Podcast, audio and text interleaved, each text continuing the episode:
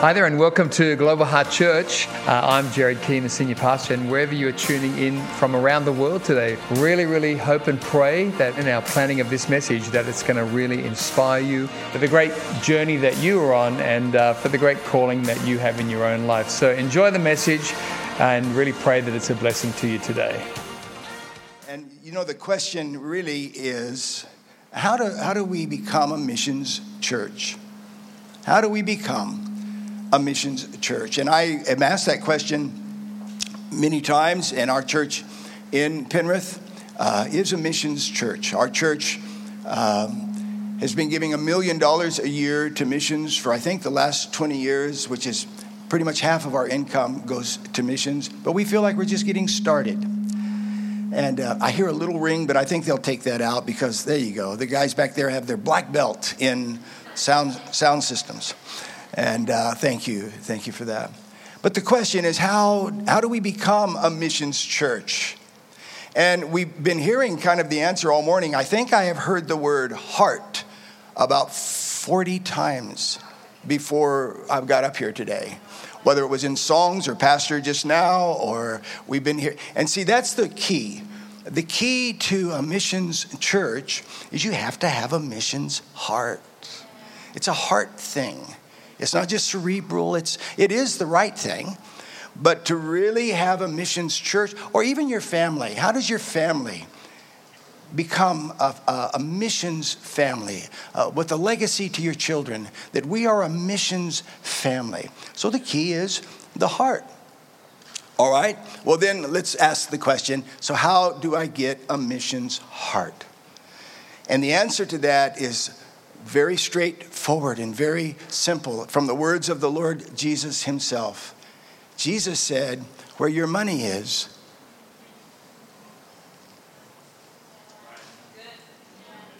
This is what Jesus said.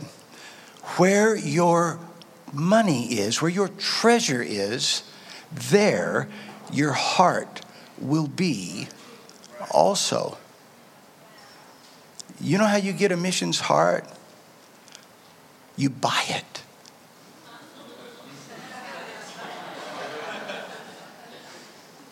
I don't think I have ever said that before in my life. I have preached a thousand mission sermons, and I have never said that until this morning. But I know it's true. I know it's true. You put your treasure in the lost, in The, the, the, in the areas where we can help the poor, where we can be kind, where we can show mercy, where we can bring the gospel. Your heart will follow your money. Yeah. Pastor and I were talking yesterday about David Livingstone and the great, great missionary to Africa, who I think in his entire lifetime maybe saw, after spending his whole life ministering in Africa, I think he saw one convert. But of course, in the twentieth century, fifty-one percent of the African nation is converted to the Lord Jesus Christ. That was before we got to twenty to the twenty-first century. So in one hundred ninety-nine years, over half of the continent of Africa converted to Christianity in this last century.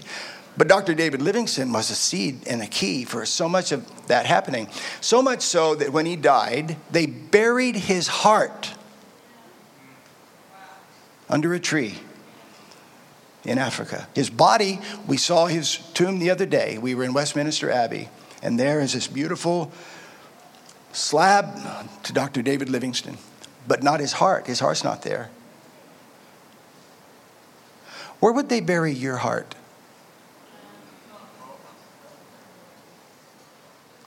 Where would they bury my heart? I know what they where they could bury my body, but where would my heart be buried? At the plaza? At the mall? At the golf club? At the Harley Davidson shop? Because where your treasure is, where your money is, you buy, you buy a mission's heart. Just like you buy a materialism heart. Just like you buy a, a vanity heart. Just like you buy a, a, a, a property heart, whatever. And this faith promise card right here is the best tool I have ever seen to guard, guide, and purchase for yourself a heart for nations, a heart for others, a heart for missions. Wow. When Carol and I came to Australia in nineteen eighty-seven, our pastor sent us. We did not see it as a good idea or a great idea to leave our home and our family and to come to the other side of the world where we didn't know one person.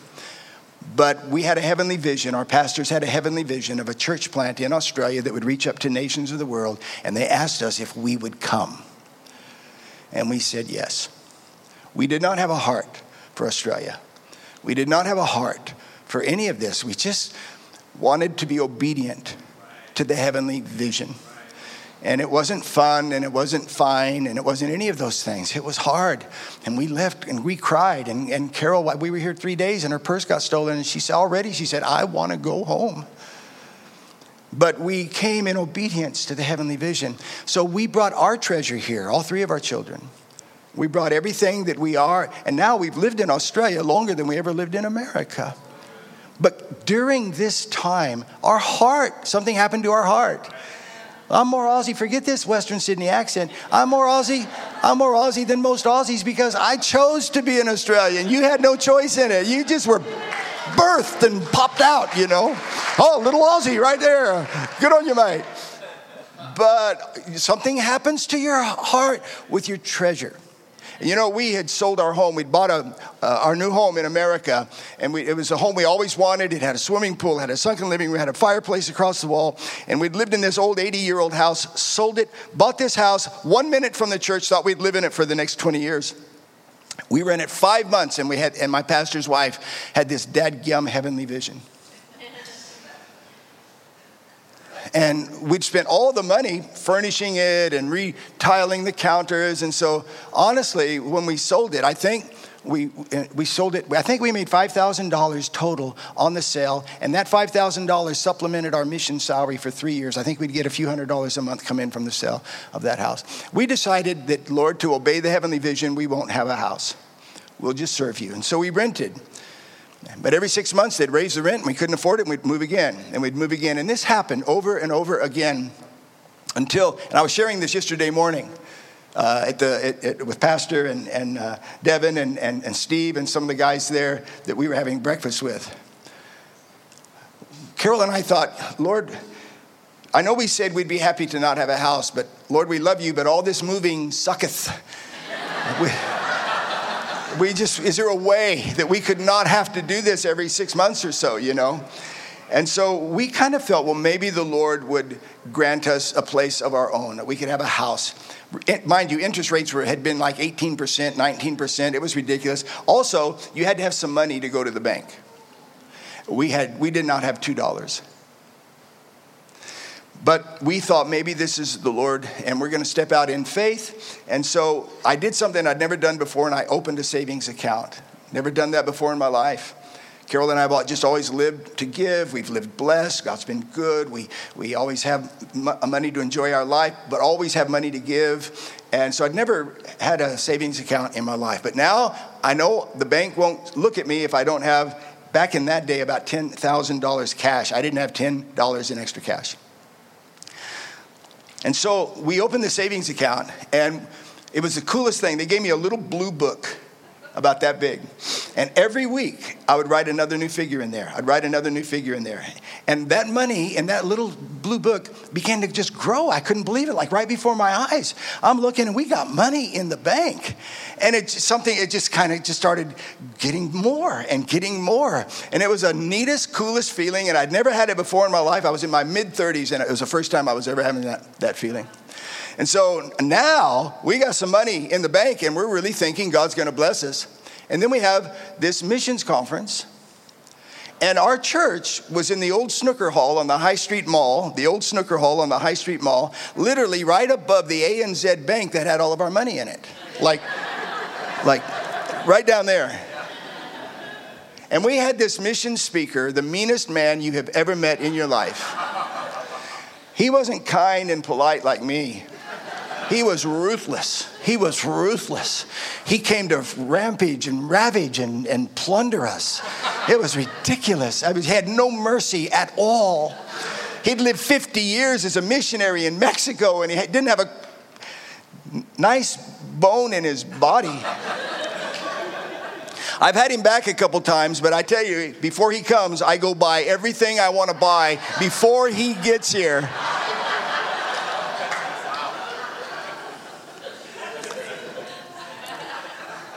You know, he's preaching nations. He's preaching eternity. He's preaching things that matter forever. And all I can think of is that money down below. And I was miserable. I was miserable. I was absolutely miserable. More money than we'd ever had in our life. I was miserable. And finally, it was on, I think, a Thursday night. He finished, and I moped up and took the microphone. And Carol was sitting like where she is right now on the front row. And I looked at her and I said, "Forgive me, baby, for what I'm about to do."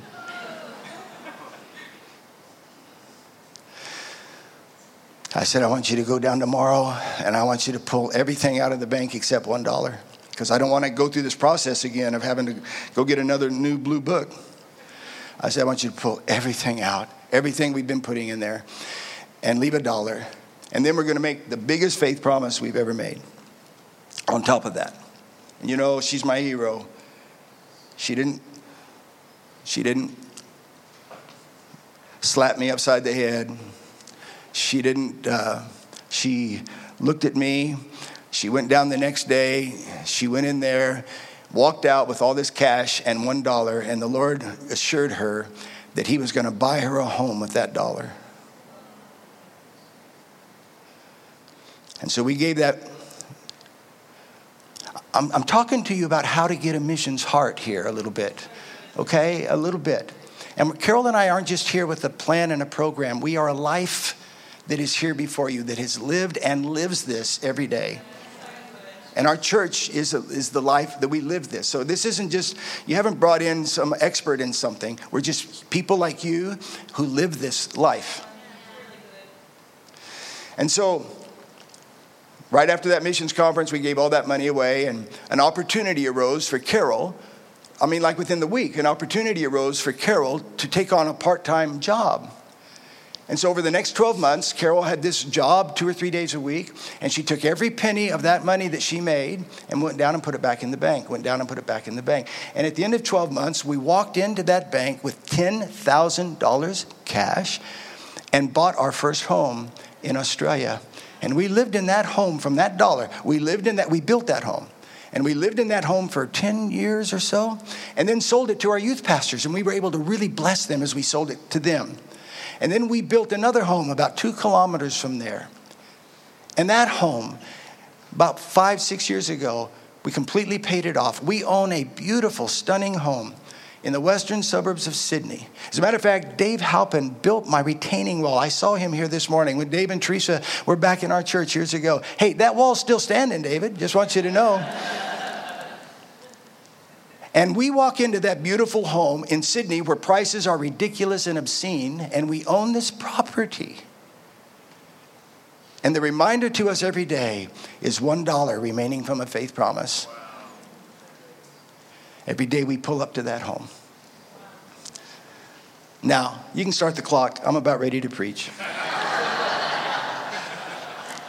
Reach your hand out towards me, please. Father, I love this house. I love the heart in this house. I love the name of this house, Global Heart. And now, Lord, in these next nineteen minutes, please speak through me in Jesus' name. Amen. Revelation nineteen, verse seven and eight. New King James Version. "Let us be glad and rejoice and give him glory. For the marriage of the Lamb has come, and his wife has made herself ready." She has made herself ready. "And to her it was granted to be arrayed in fine linen, fine linen, clean and bright. For the fine linen, for the fine linen is the righteous acts of the saints." All that good stuff that pleases God that we just heard about a few minutes ago. She's dressed in this beautiful, arrayed, fine linen. And what this fine linen is, what this beautiful clothing that she's looking so good in, is righteous acts. Acts of kindness and goodness and mercy and message and witness and testimony. She's dressed in these things, and that's how she makes herself ready for this marriage. This is her wedding gown. She's made herself ready. She's arrayed in fine linen, clean and bright. And the fine linen are her righteous acts in the earth that she performs in the name of the one she loves. She's dressed to please him. She's dressed to impress him. Actually, he himself has provided her gown, but she has put it on. We read in Ephesians chapter five and verse twenty-six, Christ's love makes the church whole. His words evoke her beauty. Everything he does and says is designed to bring the best out of her, dressing her in dazzling white silk, radiant with holiness. She has arrayed herself in righteous acts with dazzling silk and radiant holiness. She's looking good. These righteous acts, please understand me, do not make her the bride. They prepare her for the wedding. There is one righteous act that makes her the bride, and that is the righteous act of Jesus dying on the cross for her sins and purchasing her with his own blood and rising from the dead. His righteous act makes her the bride. Her righteous acts prepare her for the wedding. We read in Ephesians chapter two, verse eight and nine. Am I reading the right clock up there? Okay. Do I have twenty-two minutes? I had twenty-two minutes like twenty-two minutes ago. It's all good? You added some. Love you, Jordy. Love you, mate. Love you.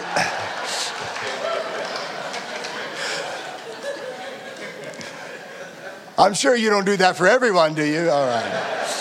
Ephesians two, eight and nine. God saved you by his grace when you believed. And you can't take credit for this. It's a gift from God.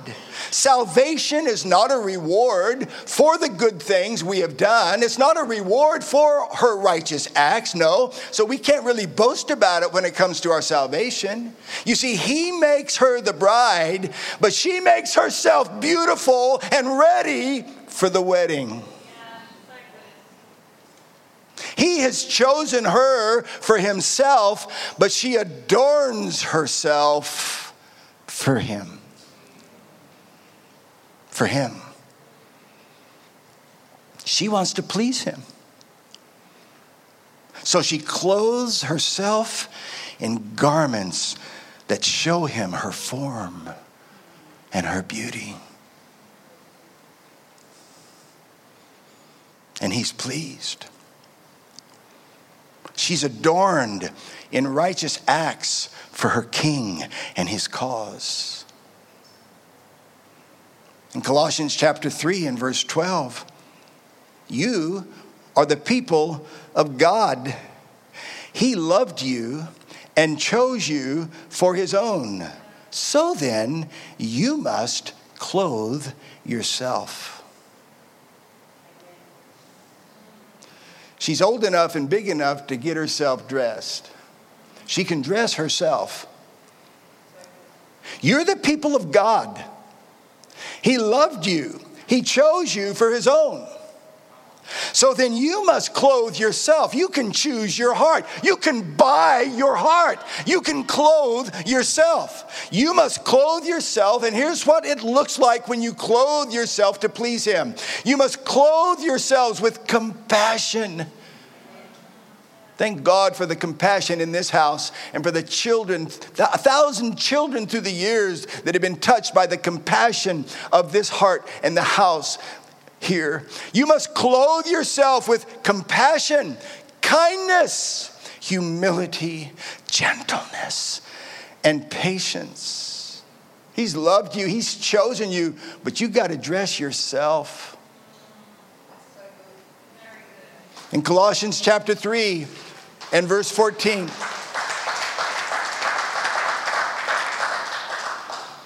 We read, and regardless of what else you put on, wear love. It's your basic, all-purpose garment. Never be without it. She's not wearing Fendi or Gucci or Versace. She's wearing agape.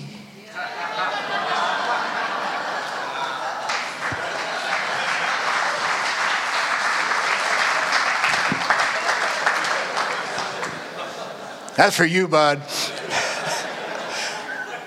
I'll work fifteen whole minutes on that sentence.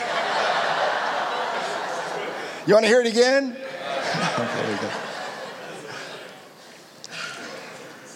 She's clothed herself with love. She's not dressed to kill or to thrill, but she's dressed to fill and fulfill the heart of her husband.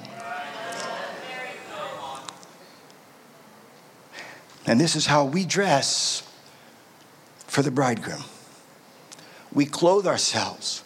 We clothe ourselves in kindness. We clothe ourselves in compassion. We clothe ourselves in love and righteous acts. And that's what missions is, is all about. It's about righteous acts. It's about telling the untold and loving the unloved. This is what missions is all about. It's about bringing the good news to others, to the poor, to the uncovered, to the disenfranchised, to the beaten. Missions is caring and it's loving and it's Christ-like and it's the, it's the mandate of the church. We'll never be able to do it in heaven. We can only do it here and we can only do it now.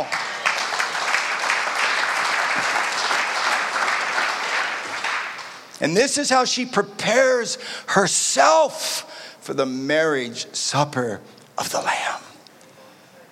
Pleasing him is her heart. And as Pastor said just a moment ago, it's her first priority. This comes first, and then we'll do whatever else we got to do. We'll get on with whatever else we need to get on with, but not before this. Because this pleases him most. We just heard that a moment ago.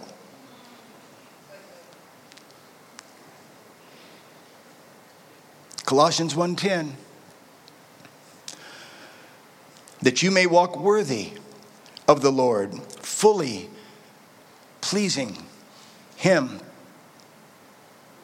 being fruitful in every good work and increasing in the knowledge of God. Being fruitful in every good work, every righteous act, every righteous act. So these good works that we are called to do do not make me the bride, but I dress myself in them for the wedding.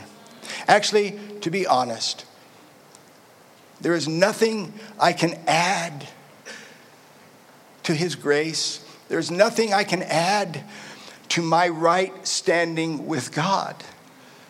Because your right standing with God and my right standing with God is on God. It's, it's his decree and gift and purchase of us. I cannot do, I could give everything away. I could do die a thousand times. Nothing could add to my right standing with God. Yeah. But I can, in my few minutes on this planet, I can adorn myself, dress myself for his pleasure, and I can adorn myself with righteous acts that please him, and delight him, and honor him, and glorify him, because I love him.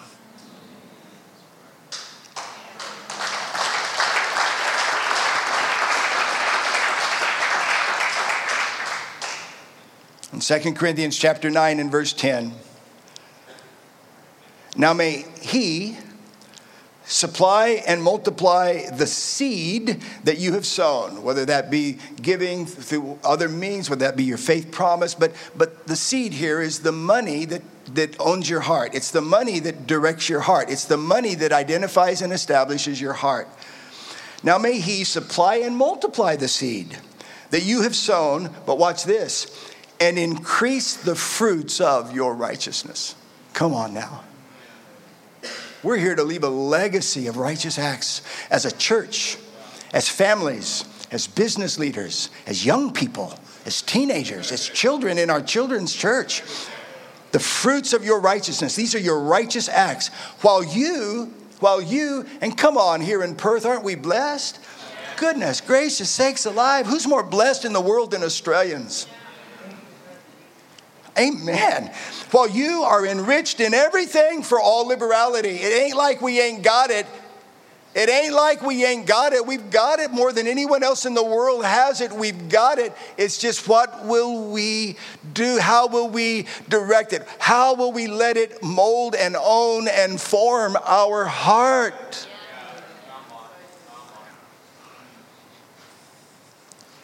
While you are enriched in everything for all liberality, which causes thanksgiving through us to God. Can you imagine in Lusaka, those giving thanksgiving to God through your liberality and your generosity and your heart, and you'll probably never meet them or know them.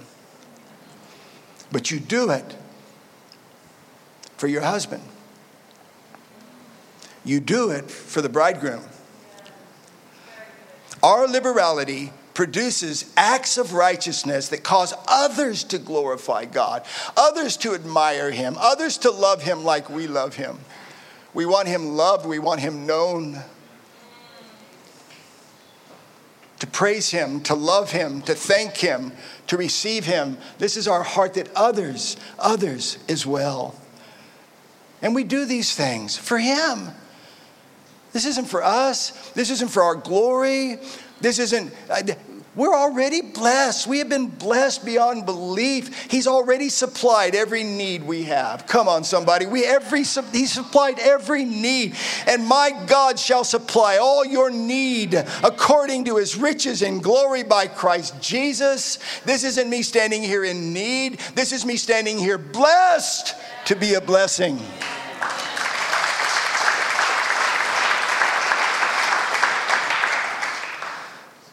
The message says that passage in Philippians four nineteen like this. You can be sure that God will take care of everything you need. His generosity exceeding even yours in the glory that pours from Jesus. We're, we're equipped. We're blessed. We're prospered. We live here by the goodness and by the grace of God. Hebrews thirteen twenty-one says, may he equip you with all you need for doing his will. Well, amen, he has. May he produce in you, through the power of Jesus Christ, every good thing that pleases him, every good thing that is pleasing to him. Can I just say, a Global Heart Church is pleasing to him. A faith promise commitment where I take my money and I steer it, and it takes my heart with it as I pour it into others, the poor, the untold, and the unreached. Every good thing that is pleasing to him. This isn't about me pleasing me. That woman on, in that bride dress and that wedding gown isn't there to please her. She's there to please him. And all glory to him forever and ever. And so this is what his bride adorns herself with. Every good thing that is pleasing to him. Not for her salvation, but from her salvation. We do not do these righteous acts for our right standing with God. We do them from our right standing with God. Could I ask our team to please come? They gave me more time than I needed. To please him. To please him. To love him. To love him. To please him. And I just want to read that. Actually, I quote every day of my life. There's several things that I quote and confess every day. One of the things I quote every day is, today's the youngest I'm ever going to be for the rest of my life. God's truth. God's truth. I wake up every morning to the youngest me I will ever be. Come on, my brother. You know what I'm talking about. Hey.